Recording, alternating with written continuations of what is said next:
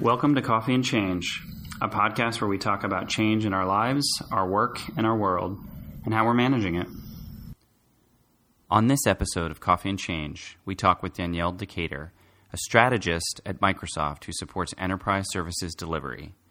We discuss the importance of using change management to drive strategy. Danielle recently wrote a LinkedIn post on the topic, and I was excited to sit down with her to gain her insights. So I'm Danielle Decatur, and I work for Microsoft.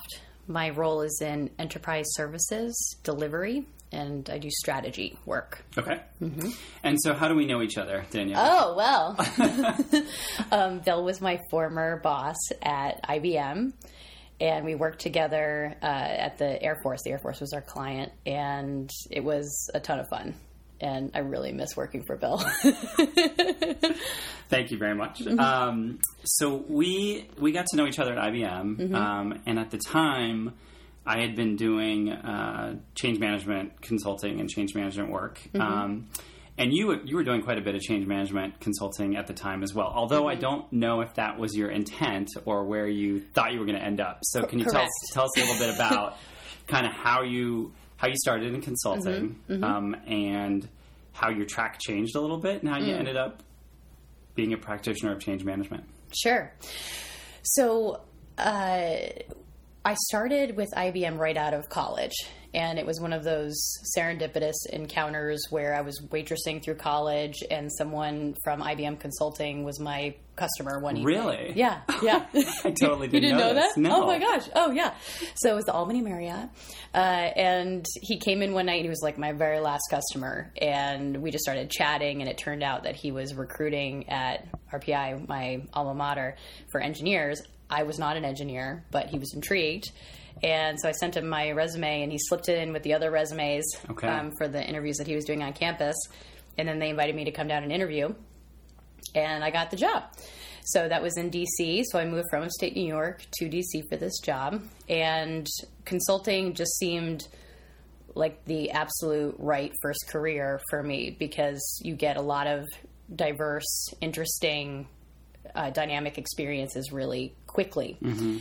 And I didn't know that I would be in consulting for 10 years mm-hmm. at that point. But I really liked it immediately. I mean, it's very dynamic. You know, you have to assimilate into a culture very quickly.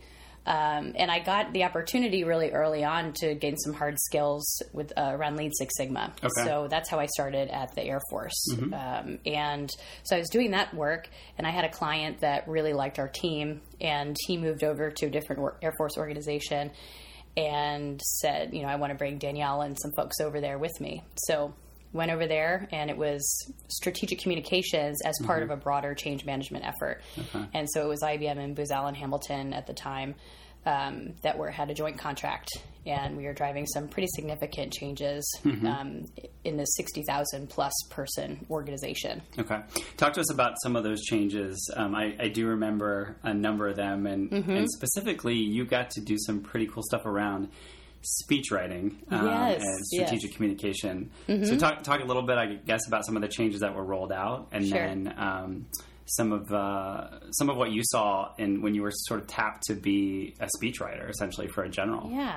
So it was an interesting time, because our contract, our main team, our main customer was the two-star general, but then he had a captain, an Air Force captain, that reported directly to him that or up through him, that was responsible for strategic communications. And she was just a dynamo, you know, and was super energetic and had a lot of good ideas about how to get in touch with this workforce of 60,000 people across the world, you know, mm-hmm. some in the Pentagon, some at bases in the U.S., some at bases abroad, and others in forward operating bases in conflict areas mm-hmm. like Afghanistan and Iraq.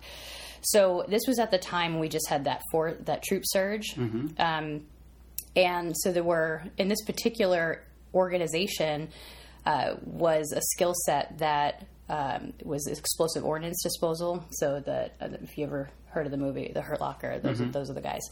And so that skill set plus some other specialized skill sets required these folks to be deployed every 6 months. Okay. And so they were gone for the same 6 months out of every year for a couple of years, missing the same kids' birthdays, missing the same anniversaries, and just being away from their families. And so just that change in itself was really shook up, you know, the organization, because people wanted to leave the service, you know, retire early or separate because it was just too hard. And so they needed some sort of, they need to be managed through that change and also feel connected to the organization, even when they were afar. So. Right. So there's, and then there was a myriad of other changes going on as well. There's a lot of technology change that was happening. And in order to create some sort of, the image and the view of a unified strategy that everyone could be a part of, and it made sense to people, we put together this communications campaign that was multifaceted. So we had a newsletter, we had a video series, which is where the speech writing came in. Okay. And we had, sort of a blog as well, and tried to get into social media a little bit, which was interesting. I remember those early days of getting their Facebook page launched. Oh, I know. And the community around it. Yeah. And I was a big fan of Admiral Mullins at the time. Do you remember him? He had a very prominent Facebook page, and he was kind of leading the way for military leadership to be on social media. So that was really fun because, you know, we also as a IBM team experienced a change in leadership at the time. So when I first joined, it was one 2-star general who was very comfortable in front of the camera and really enjoyed public speaking, pretty charismatic. And then his replacement, the next 2-star, he was much more analytical and probably really better in a one-on-one type conversation than in a broadcast type conversation. Right. And, you know, it can be very intimidating to go to the Air Force studio or, and to sit in front of a camera, in front of a green screen, and to have a script rolling through in front of you. Right. So, you know, the script writing process itself was pretty massive because you had to gather input from so many different sources about the key messages, and then you had to put it into writing in his voice. Yeah. And so it was really fun though. I mean, the Air Force studio folks were just a riot to work with. Yeah. And so shortly after, I believe if the timeline is right, you went to business school after IBM. Yes. Talk a little bit about, I guess, if you could tell us a little bit about the experience was like at business school and knowing what you know now, would you have done anything differently through business school or at business school? So interesting. So I did go to business school with a pretty specific target in mind. Okay. I do recommend that for people that are going to grad school is you should have an idea in your mind of the job you want to have after. Okay. Because I think it really orients you around the right classes and activities and mentors and internships. And so my goal was to work in corporate citizenship or environmental sustainability as part of a corporation. And I became interested in that because before the Air Force even, I had a project after Hurricane Katrina down in working with FEMA in New Orleans and Baton Rouge. And I saw a lot of crazy stuff, a lot of mishandling of resources, some deliberate, some not deliberate. But really, I realized that you know, corporations have a responsibility, a fundamental responsibility to the societies in which they operate and to the environment in which they operate. And so I really wanted to be on those teams and doing that work and driving, you know, renewable energy projects and employee volunteer programs and things like that. So that's what I was really interested in. And that drove me to get involved in an organization called Net Impact, which is a chapter model across business schools.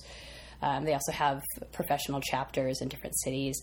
And that for me was some of the most enjoyable times and the aspects of business school for me, because I got to work on really interesting projects. I got a great internship with a nuclear and renewable energy company. and doing sustainability work.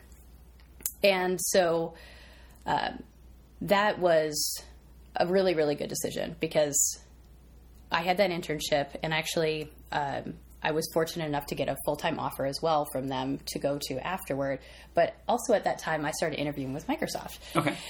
And so it came down to a decision between working full-time at this company for which I had interned and trying a new adventure with Microsoft. Mm-hmm. And the role at Microsoft was in consulting. Mm-hmm. And because actually it's funny, a lot of people don't even know that Microsoft has consulting services, but it's a 20,000 person organization. Okay. It came down to working in the function that I really liked for a boss I really liked versus plugging myself into a company that had such a vast scope and scale and the opportunity to do just, a ton of different things, right. Just the sheer size. And reach. Exactly. Yeah, absolutely. And Microsoft has a tremendous amount of corporate citizenship programs available. And I was able to participate in some of them through the Net Impact chapter at Microsoft. Okay. I was the president of that chapter for a couple of years. Okay. And so the journey has been interesting because that's when I got into change management consulting, and I would call it it was really change management to drive technology adoption. Okay. But that's when I actually got a ProSci change management certification, and I realized, now I really have a construct around the things that I was doing before. Yeah. And it really, I took to it because I also am an extrovert, on the Strengths Finder. Mm-hmm. I'm a woo. I really love connecting with people. It interests me to find out people's motivations and, mm-hmm. and help bring change about in an organization by really focusing on individual change. Just because Microsoft is 100,000 people, that's actually 100,000 different individual experiences. Yeah, absolutely. Yeah. So that was pretty cool because I got to work with all sorts of different industries and companies in different places in the U.S. And we were driving technology adoption, but technology really is an enabler of other things, mm-hmm. right? It enables teams to come together and collaborate, to streamline their operations. And so it was interesting having the technology lens on change management and doing that at different customers. And then, of course, I was on that team for a while, and then a new opportunity came up working for a boss, an old boss of mine at Microsoft, who I admire greatly. And shout out to Ken Archer. And so he brought me into this new team, which was a strategy function, a very small team, 4 people in enterprise services delivery. So our focus has been, and I joined that team July last year, and the focus of that team has been to figure out what is the roadmap for how we're going to deliver services. So, which is complex thing because the rate of change is pretty extreme. Yeah. And you could say that pretty much across all industries. Anywhere, So how can we locate people in the most appropriate places? How can we bring in automation? Mm-hmm. How can we standardize our solutions to the extent possible so that we can use our partner ecosystem to do some of the activities so we can kind of move up the value chain of digital transformation. And So talk a little bit about the, roadmap and strategy, but mm-hmm. also the amount of change happening. Cause this is something that I see every day with customers and mm-hmm. clients and even consultants as we've both been in the space for a while. Yeah. One of the things we hear about is what's the point of a roadmap and a strategy? It's all going to change anyway. Yeah. So in your perspective, having done the change management sort of with the troops, in the trenches, and then gone up through the formal certifications, and you've trained others on how to do it, and now you're at the sort of setting the strategy. How has that changed, or how has it changed your perspective on that kind of work? Because it's still something that I struggle with, frankly. Yeah, I think. Well, I will say that. So a lot of things came to mind when you were just asking that question. I think strategy is, well, first of all, it's kind of a word that's overused, right? Okay. Yeah. No, the power of words. Yeah, it is. It's overused. Yeah. And a lot of times when we say strategy, we really mean tactics. Okay. And which seem more approachable. Yeah, they are more approachable. Yeah. They're more readily they're more measurable. Yeah. And I think, and this is part of almost a philosophical conversation about how I think U.S. businesses in particular have a really hard time thinking over long time horizons, mm-hmm. because of the stock market. Because of the way we're measured. Yeah, exactly. So especially if you're a publicly traded company, mm-hmm. If I had my own company, I would never go public. Mm-hmm. I mean, I say this now, but who knows what's going to happen in 20 years.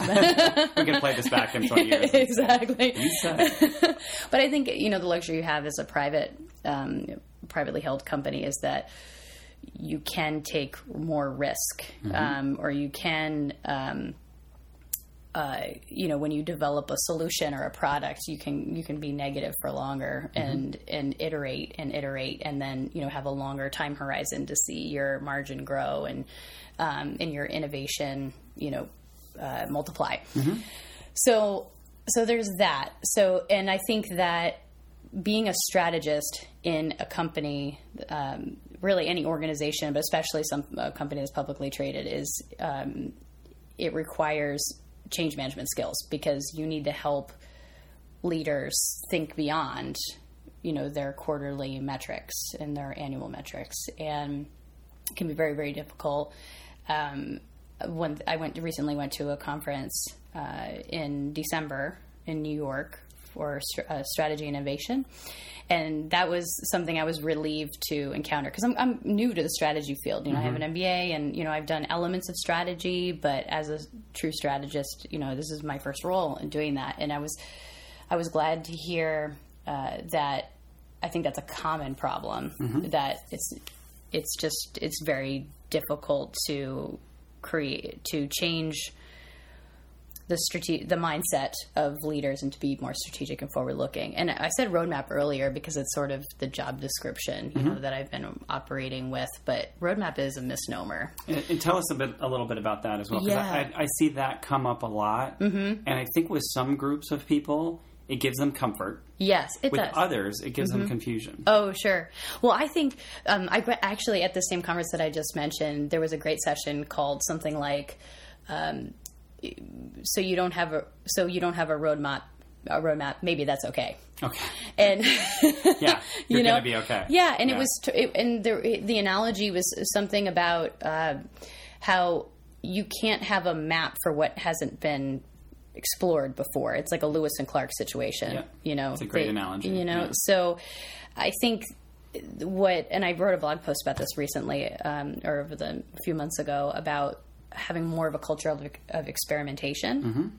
where you have shorter planning horizons and you can really have some scientific method and some rigor behind your experiments to try to prove out your hypotheses, mm-hmm. Or disprove your hypotheses.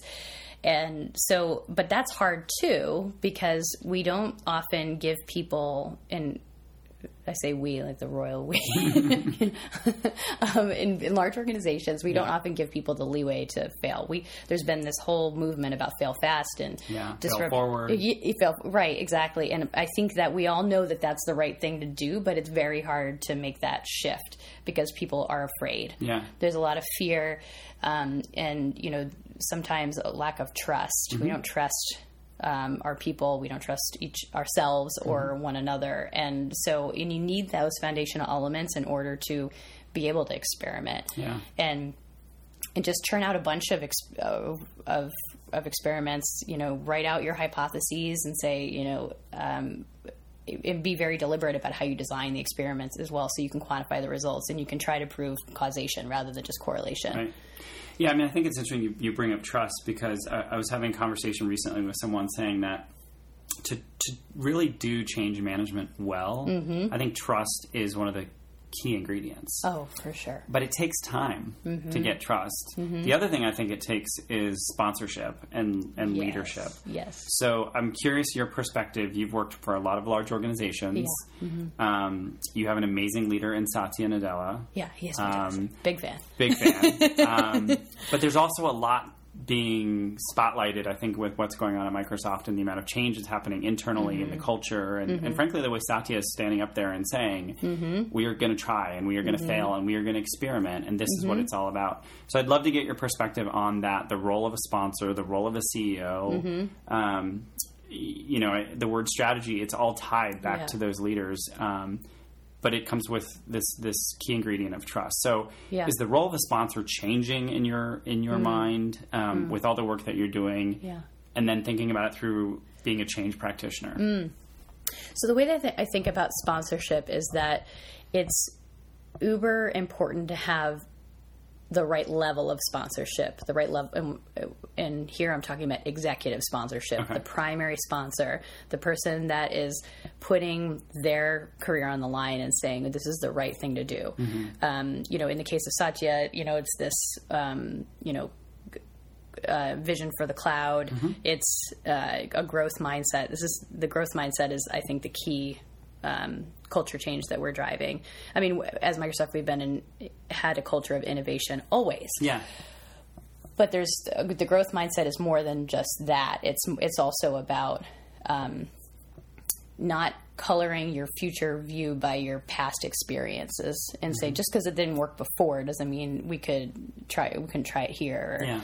And I think it's not, so you need that primary executive sponsor that says, this is what we're going to do. And then when I was working with my customers, you know, it was, we're going to have this wholesale, you know, CRM change, or we're going to have this wholesale, productivity platform change. We're changing from Lotus Notes to Office 365. You know, that's a little bit of a dated example, but one still people are going through. Yeah, that's true. So, you need that executive sponsor, but then you also need the sponsor network, you know, so you need people, champions throughout the entire organization that understand what that change is and why it's important and how it impacts them and then how it impacts their people.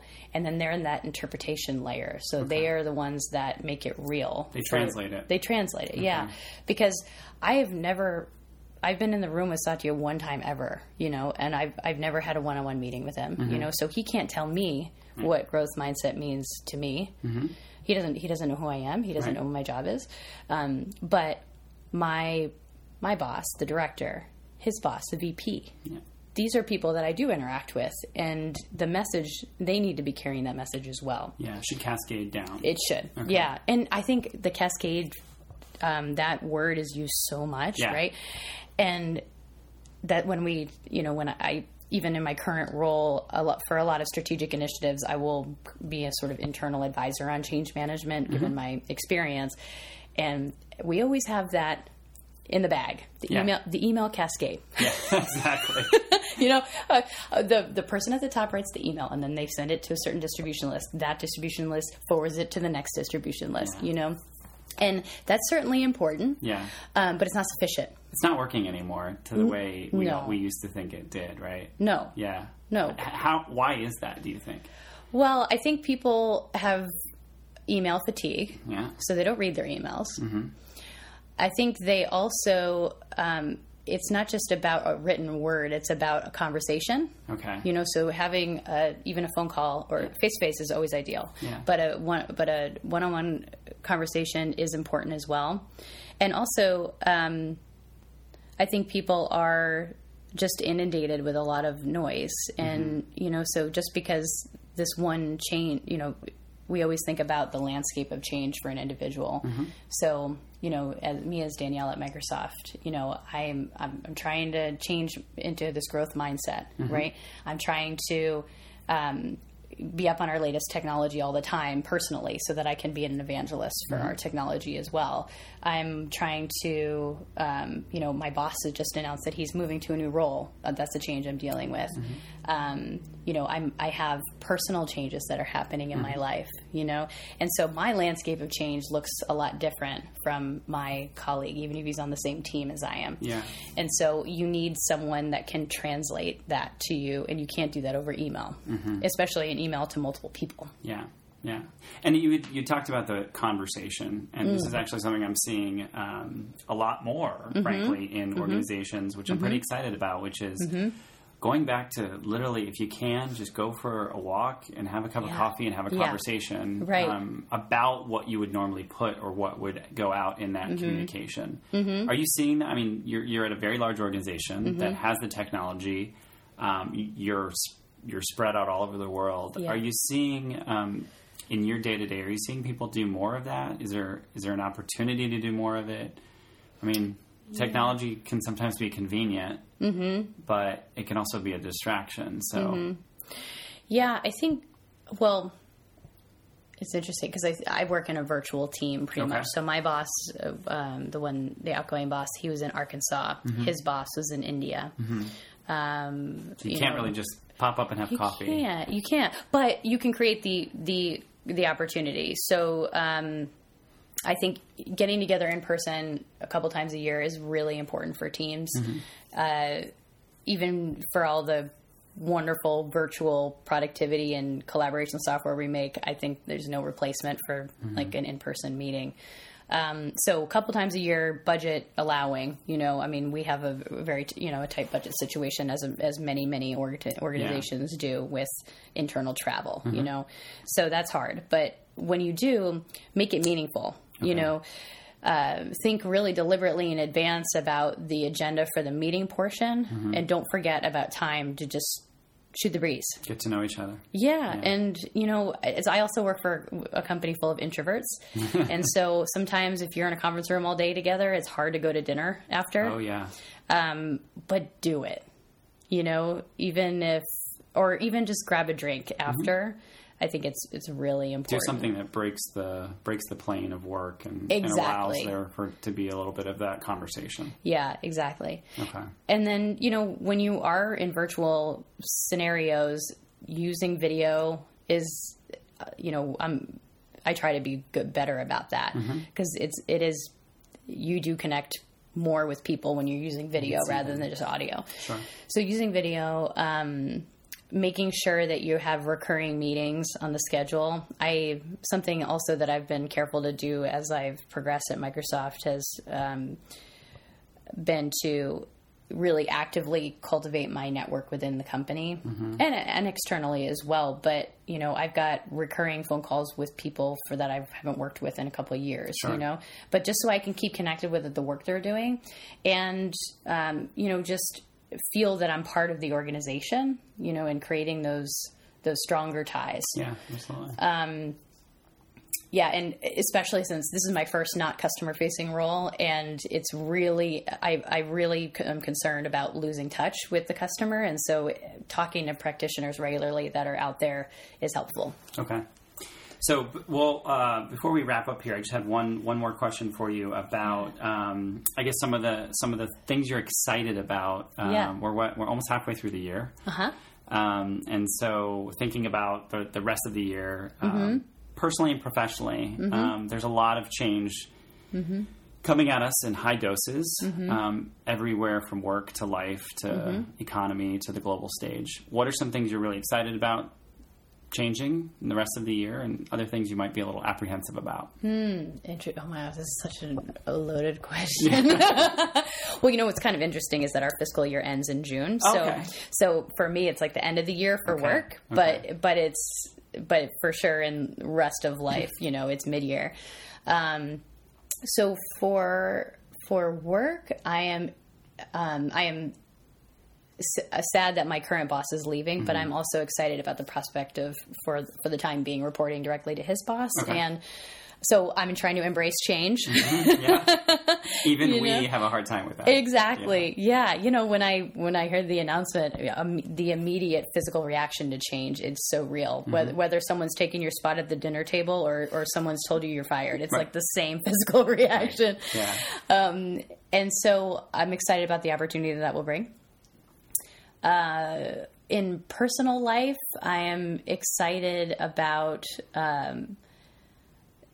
this other side project that I'm working on that's all about, conscious consumerism. Okay. Yeah. And I think that's tied up with the other broader trends that I'm seeing that I feel good about is that there's been a lot of, newly minted activists. And so I think there's a lot of positivity around that, which is really good. I'm of course, apprehensive about the forces that are in the works that have created those activists. Right. But, you know, I think one thing that can be said positively about this, about what we're going through right now as a nation and mm-hmm. as a global community is that people are waking up. They're realizing that there are things that need to be addressed. Yeah. And we need to work and to come together. And I think there's a good emphasis on kindness. Mm-hmm. And I am excited to see where that will go. Okay. You know, I have a brother that's significantly younger than I am. He's 19 years older. Mm-hmm. And I'm thinking about him, and when I was his age, September 11th had just happened. Okay. You know, and I'm thinking that this is another time of great change in mm-hmm. a different way, but mm-hmm. I'm excited for him to seize opportunities mm-hmm. to make the world a better place. And I know that sounds like such a platitude, but I think that there is an opportunity. And I have a 3-year-old nephew that I think is just so smart, and the things that are happening in his school, you know, mm-hmm. and and the emphasis on kindness is there even at that age. Yeah. You know, I think people are just more aware of it now. And so I'm excited about that. That's good. Awesome. Mm-hmm. Well, thank you for the time today. Thanks for letting me talk your ear off. Absolutely. And, oh, my gosh, we could talk for hours, too, because I haven't even asked you any questions. Well, yeah, that's true. We will probably have a repeat edition with you. Oh, good. Let's change places. I'll interview you. There you go. We could probably do that. Maybe when we hit the halfway mark, okay. we could do a special edition where... the interviewer becomes the interviewee. I'll turn the tables on you, Bill. Awesome. Thank you. Thank you, Danielle. Yes, thank you.